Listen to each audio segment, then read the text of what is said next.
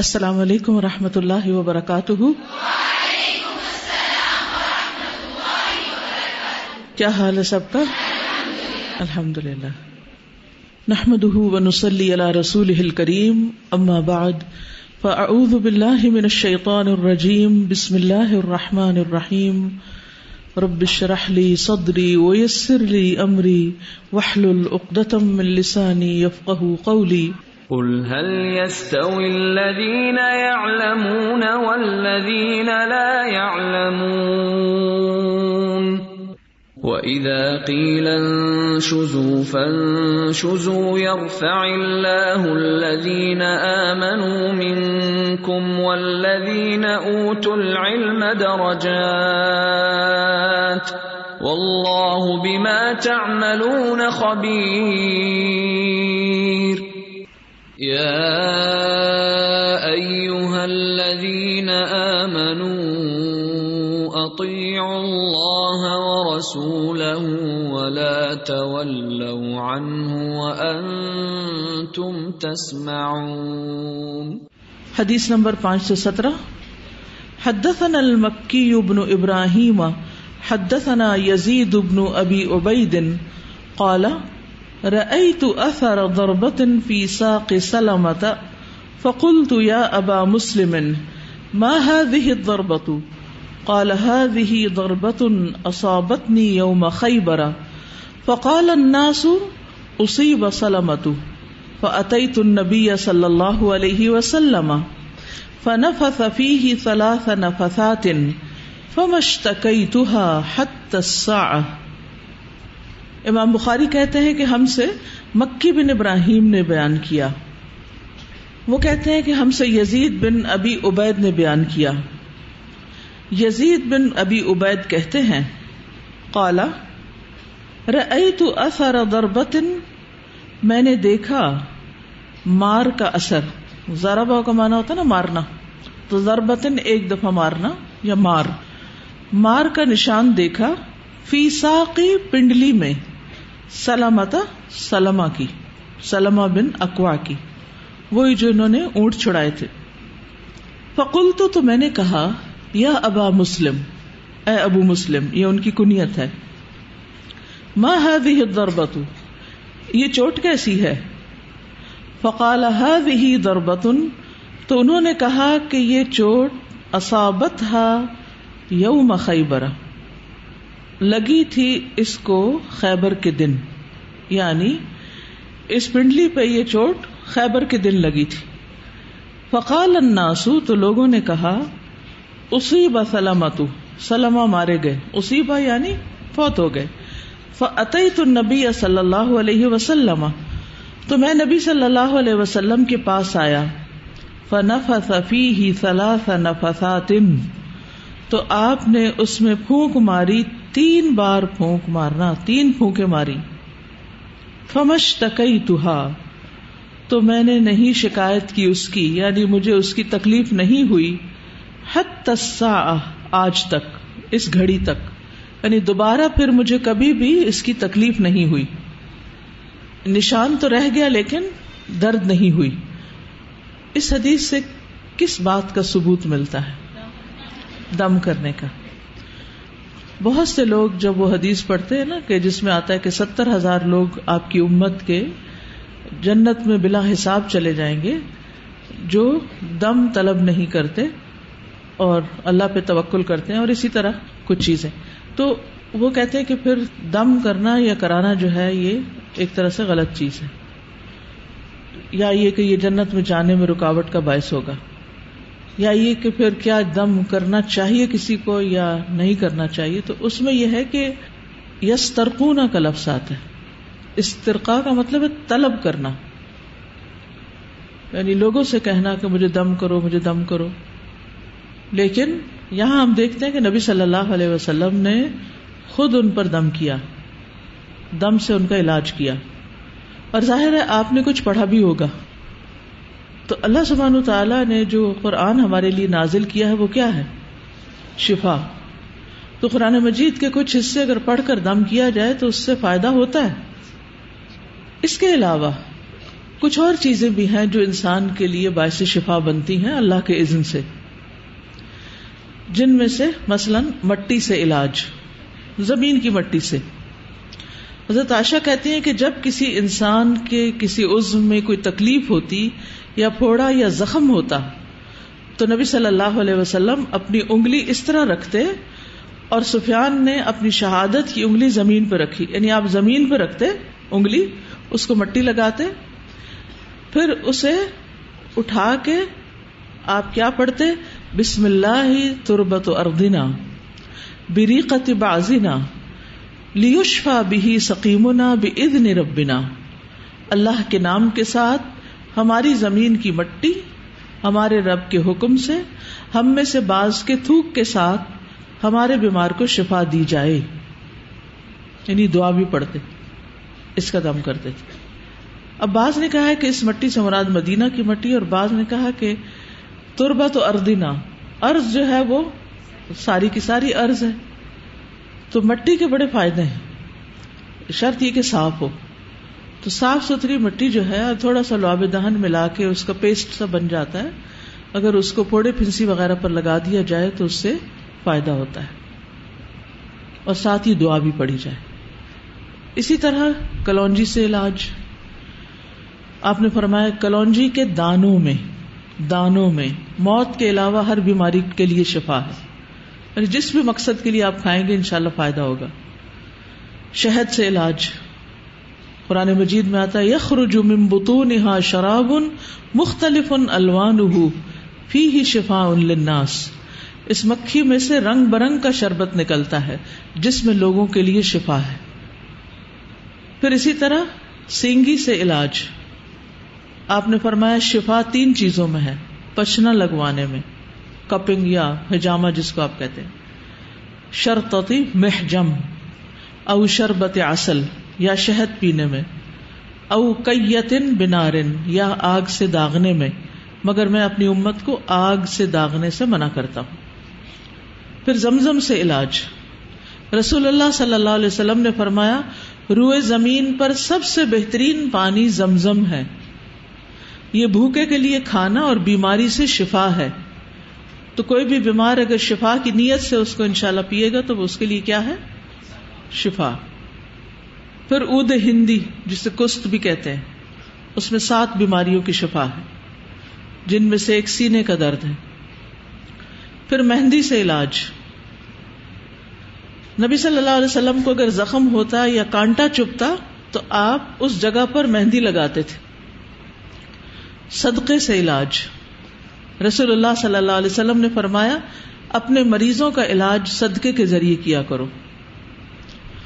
قرآن سے علاج، وَنُنَزِّلُ مِنَ الْقُرْآنِ مَا هُوَ شِفَاءٌ وَرَحْمَةٌ لِّلْمُؤْمِنِينَ، اور ہم قرآن کے ذریعے سے وہ چیز نازل کرتے ہیں جو مومنوں کے لیے شفا اور رحمت ہے. تو اس سے آپ اندازہ لگائیں کہ اللہ سبحانہ وتعالی نے بیماریوں کے علاج کے نبی صلی اللہ علیہ وسلم کو کتنے طریقے سکھائیں، لیکن اصل بات ہے یقین کی. آج کل طب نبوی کے نام سے علاج کا تو رواج بہت ہو گیا ہے، لیکن یہ کہ چیزوں کے نام بتا دیے گئے مگر یہ نہیں پتہ چلتا کہ کس موقع پر کتنی کوانٹٹی میں کون سی چیز کھائی جائے. اس کے لیے پھر آپ کو ان لوگوں سے رابطہ کرنا پڑتا ہے جو انسانی جسم کی ضرورت کو سمجھتے ہیں. پھر اسی طرح سورۃ الفاتحہ سے بھی علاج ہوتا ہے.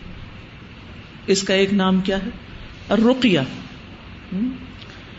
سورۃ الکافرون اور معوذات سے علاج، نبی صلی اللہ علیہ وسلم کو بچھو نے ڈس لیا تھا، نماز کی حالت میں ڈسا تھا.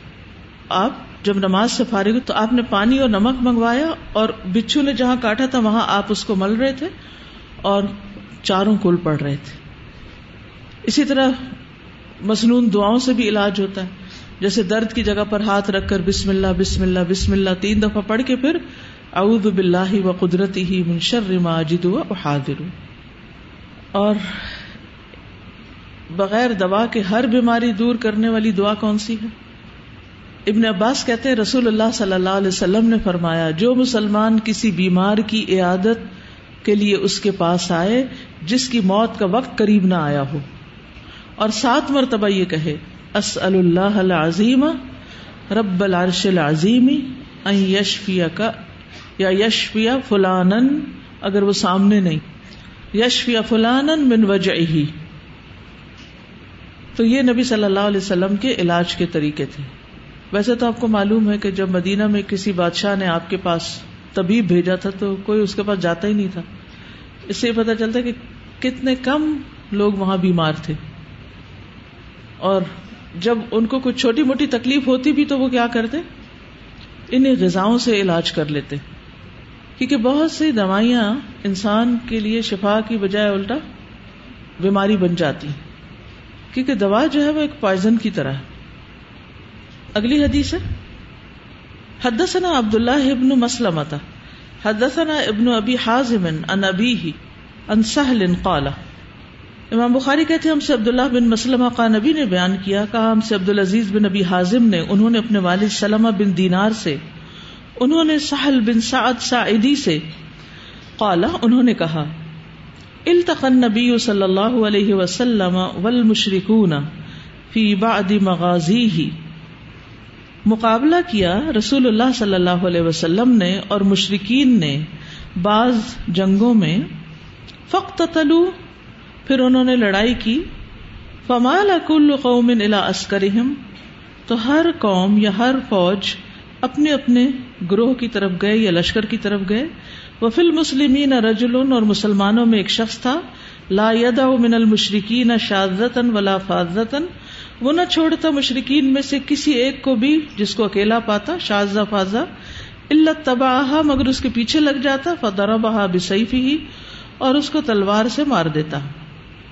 فقیل یا رسول اللہ، تو کہا گیا اللہ کے رسول، ما اجزا احد ما اجزا فلان، کہ اس جیسا کام تو آج تک کسی نے کیا ہی نہیں. فقال انہ من اہل النار، جب لوگ اس کی بہت تعریف کر رہے تھے تو آپ نے فرمایا کہ وہ آگ والوں میں سے.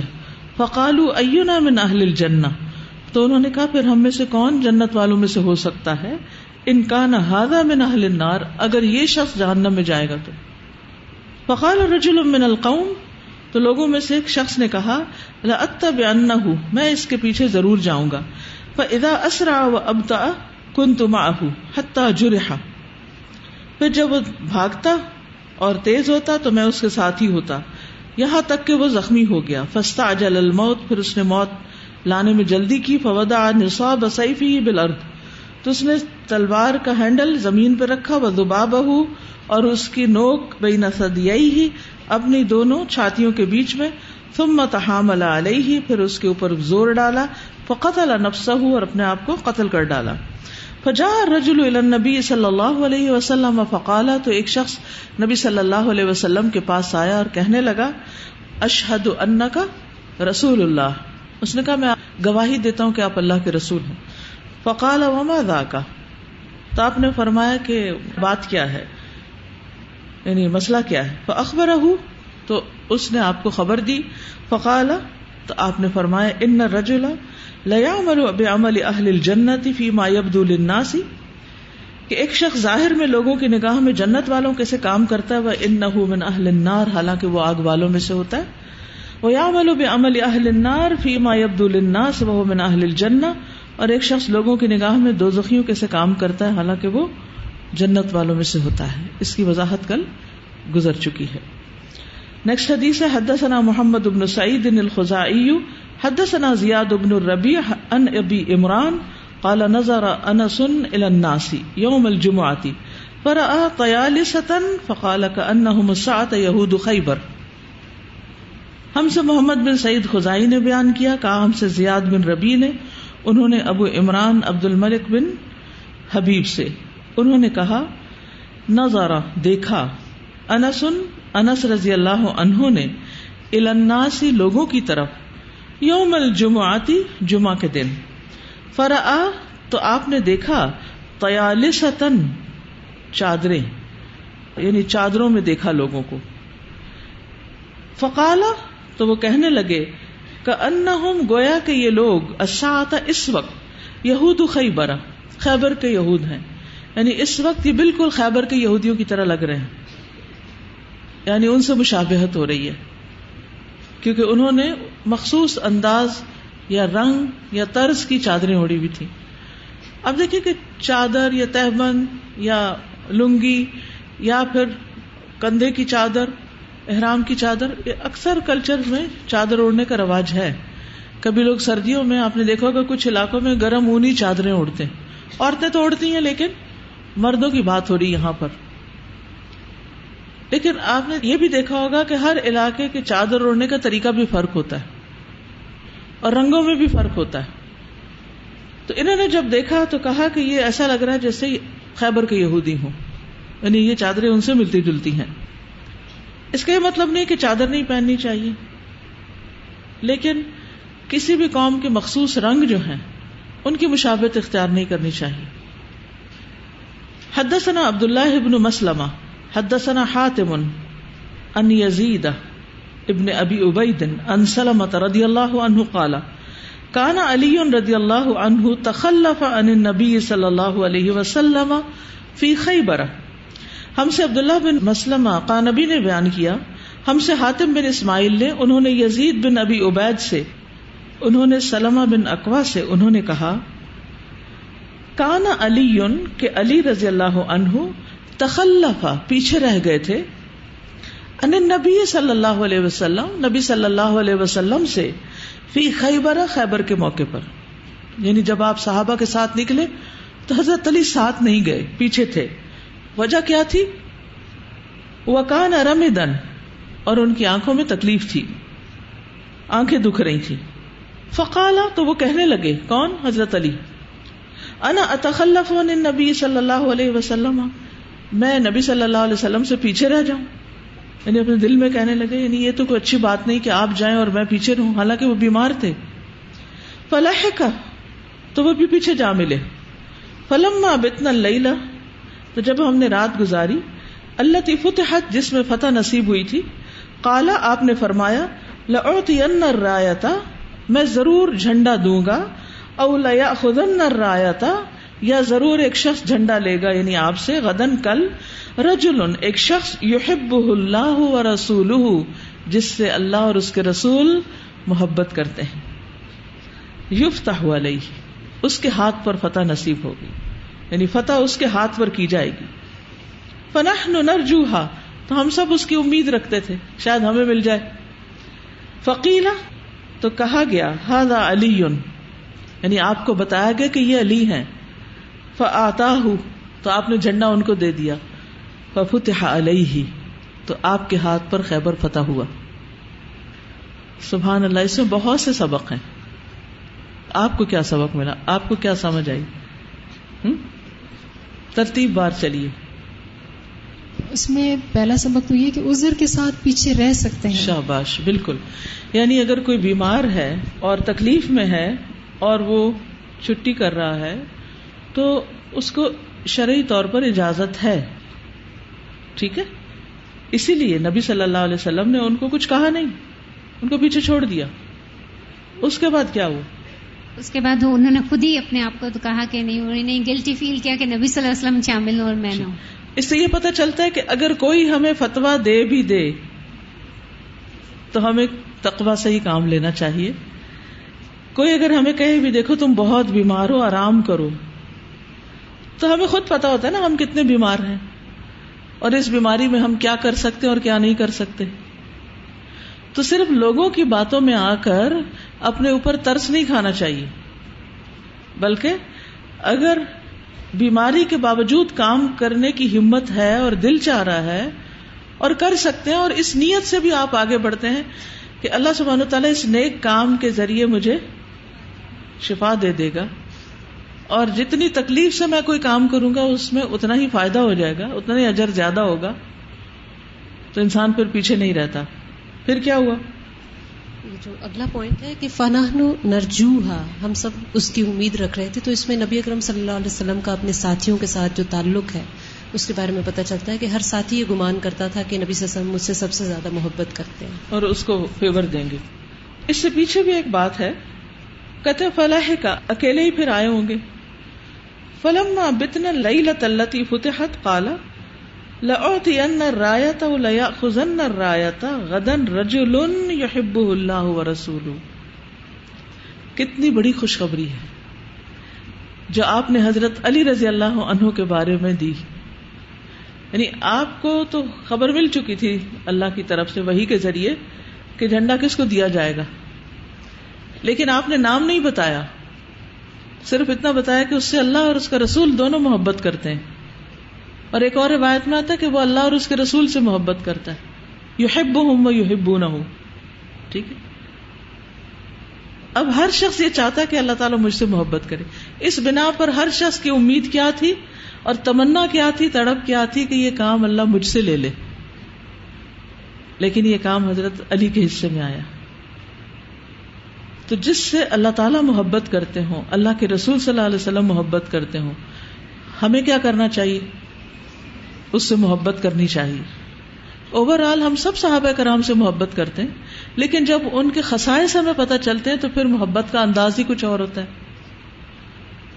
جس شخص کو یہ پتہ چل جائے کہ اللہ اور اس کا رسول اس سے محبت کرتے ہیں تو پھر اس کو تو گھر میں نہیں بیٹھ جانا چاہیے.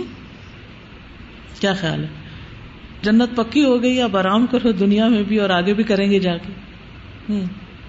استاذہ، جب نبی صلی اللہ علیہ وسلم بہت عبادت کر رہے تھے اور حضرت عائشہ نے ان سے پوچھا کہ آپ کے تو اگلے پچھلے سارے گناہ معاف ہو گئے، تو آپ صلی اللہ علیہ وسلم نے یہی فرمایا تھا کہ افلا اکون عبدا شکورا. بالکل، تو یہی بات. یعنی نبی صلی اللہ علیہ وسلم کی اپنی مثال کیسی ہے کہ آپ کے اگلے پچھلے سارے گناہ معاف ہو گئے تھے.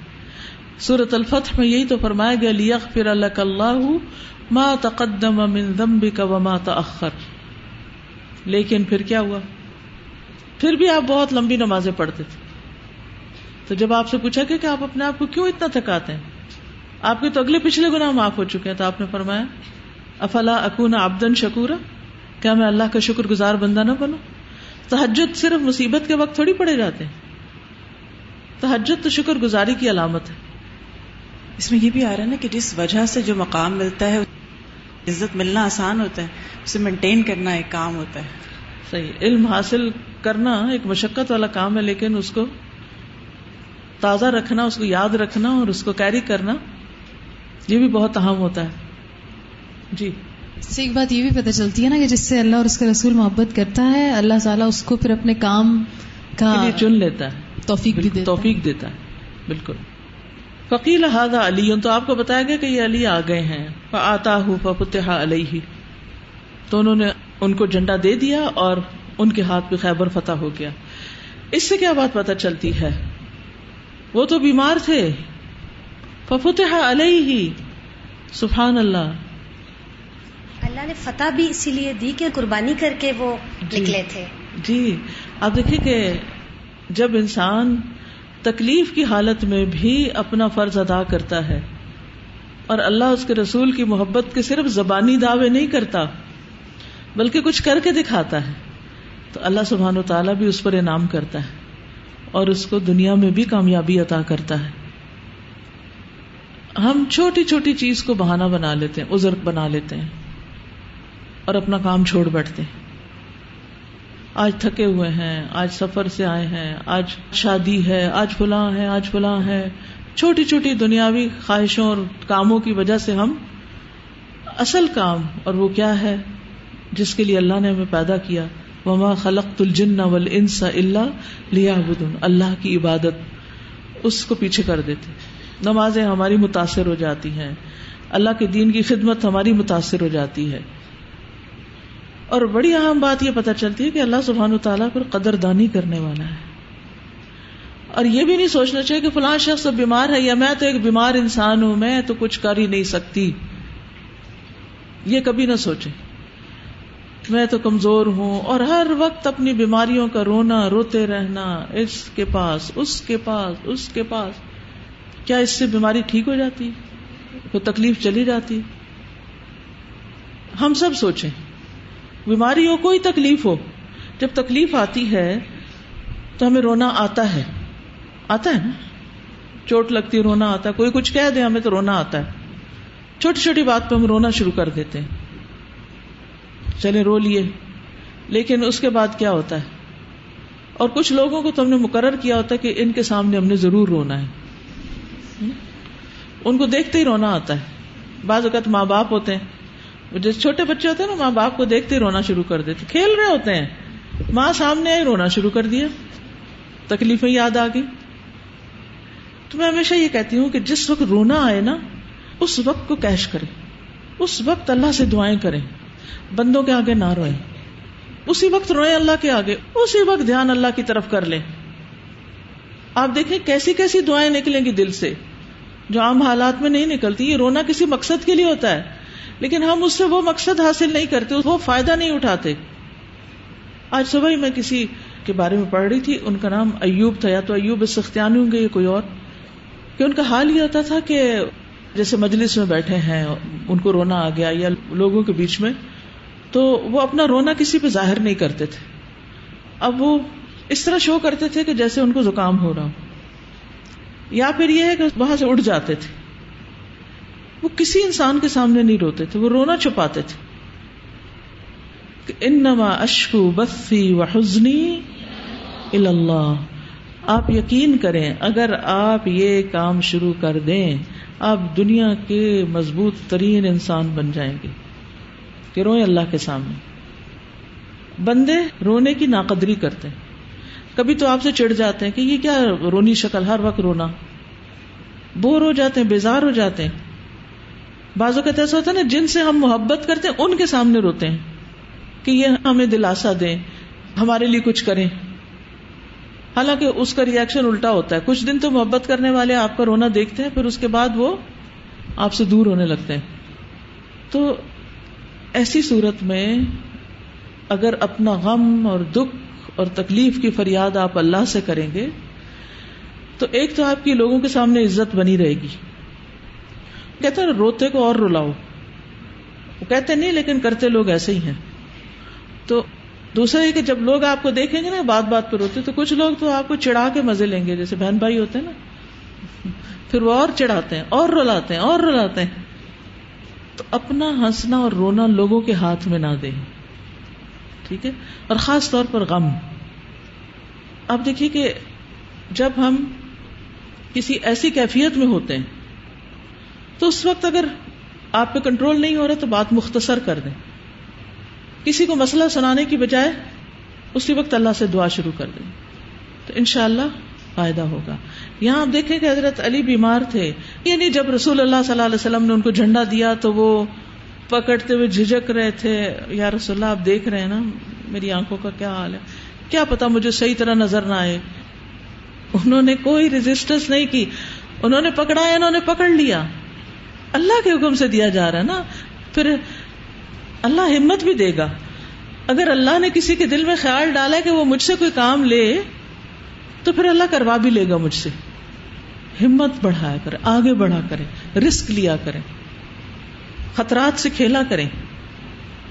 استاذہ یہ کل جو حدیث پڑھی تھی اس شخص کے بارے میں جو منافق تھا بیسیکلی, اور پھر بہت اچھی طرح لڑا اور دکھاوے کے لیے اور سب کچھ ہوتا, وہ کل جا کے میں نے بہت سوچا اس کے بارے میں, آج بھی وہ پڑھا نا, تو مجھے ایک خیال آ رہا تھا کہ جیسے آپ نے کل بھی بتایا تھا کہ ہم سب کے اندر نا منافقت کی کوئی نہ کوئی چیزیں ہوتی ہیں, اور الٹیمیٹلی اس کا نتیجہ یہ ہوتا ہے کہ ہم ایسے کمزور لمحوں پہ ہم کمزور اور پڑ جاتے ہیں.